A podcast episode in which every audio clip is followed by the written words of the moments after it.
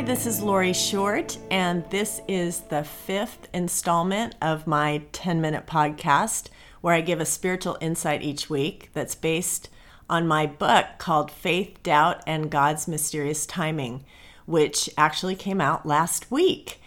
And this week's insight is for anyone who has had the hope beat out of them. Maybe you've waited so long for something that you wanted and now you just don't want to hope anymore because you don't want to feel any more disappointment. I am so glad you tuned in today because this insight is for you.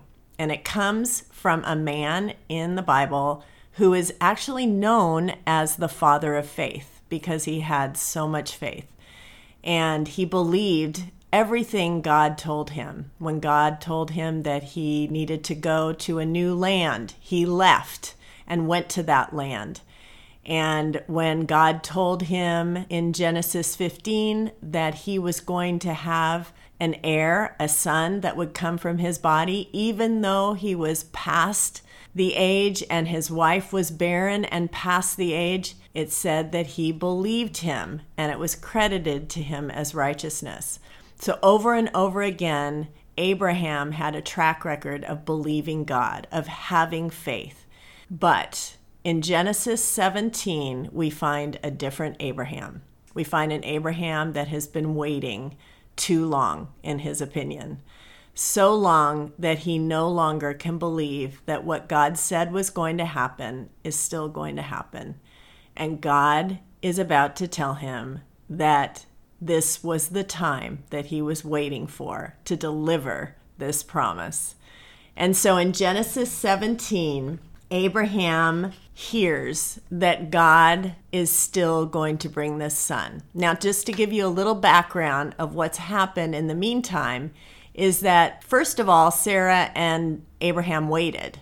But after a few years, as they were getting older, and especially Sarah getting older, they decided that maybe they should help God make this promise happen. And so they recruited Hagar to do that. I don't know if you've ever been in that situation, but I certainly have. When things go too long and I feel like God wants something to happen, I feel like I need to help him. And usually it's because I'm done waiting, even though God's not done. And I think that's what happened to Abraham and Sarah. But unfortunately, Hagar is the innocent victim of the story. However, God takes care of Hagar, and that's another beautiful story that we'll talk about later. But Hagar has this child, and so now Abraham thinks that this is going to be the child, the only child that he's going to have. And so when Abraham and God are having this conversation in chapter 17, Abraham actually begs God that if only Ishmael could be this son.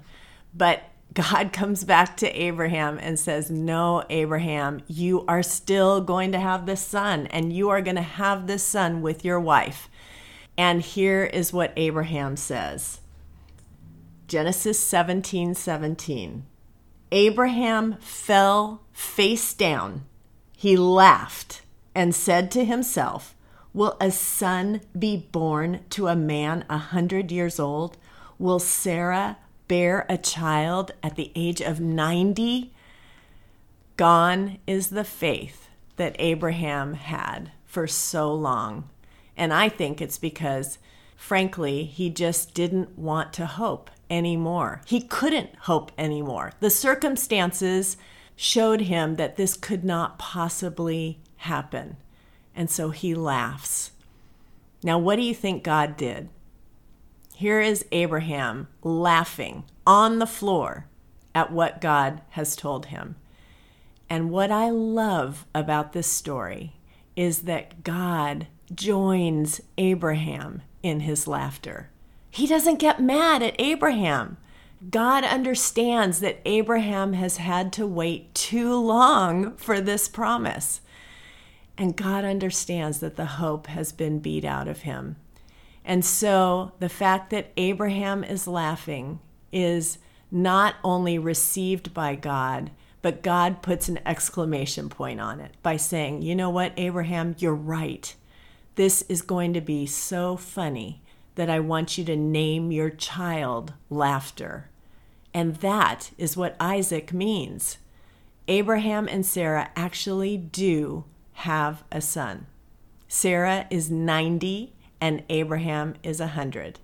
And I always like to joke that they were in depends and diapers at the same time. When they were the age past most great grandparents, they had their first child. And this was the promised child that God delivered.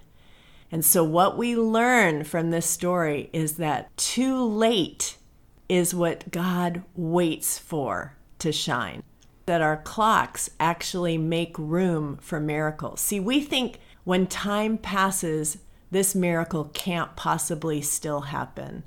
But God is sometimes waiting for the time to pass to make the miracle bigger.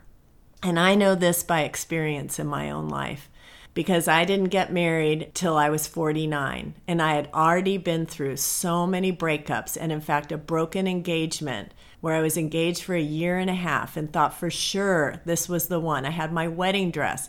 That wedding dress that I bought for that groom was the one I wore when I was 49 and got married to my husband. And it felt like it was too late. But that's what God was waiting for to make this miracle even bigger. And what was so beautiful about me getting married at that age is that I think that my wedding gave hope to people who maybe had a prayer or a desire or a wish or a want that they had been waiting for so long and just thought it wasn't going to happen. And things like my wedding at the age of 49 and Abraham and Sarah having a baby at 190 show that nothing is too hard for God. And I think when things happen when they're supposed to happen, in the timing that they're supposed to happen, we celebrate. But when things happen when it's too late for them to happen, that's when we worship because those are the events that show God. And this birth showed God. When Isaac was born, when laughter was born, it showed that God is more powerful than biology that we might think that the circumstances are impossible, but that's just setting the stage for God to show up. So I don't know what it is that you're waiting for, and I don't know what has beat the hope out of you. Maybe it's something you want to see happen in someone's life. Maybe it's something you want to still happen in your life, or something that's taking so long you feel like it's too late but just remember, you have a God that sometimes waits for too late because he wants the miracle to be bigger. And that's what Abraham learned.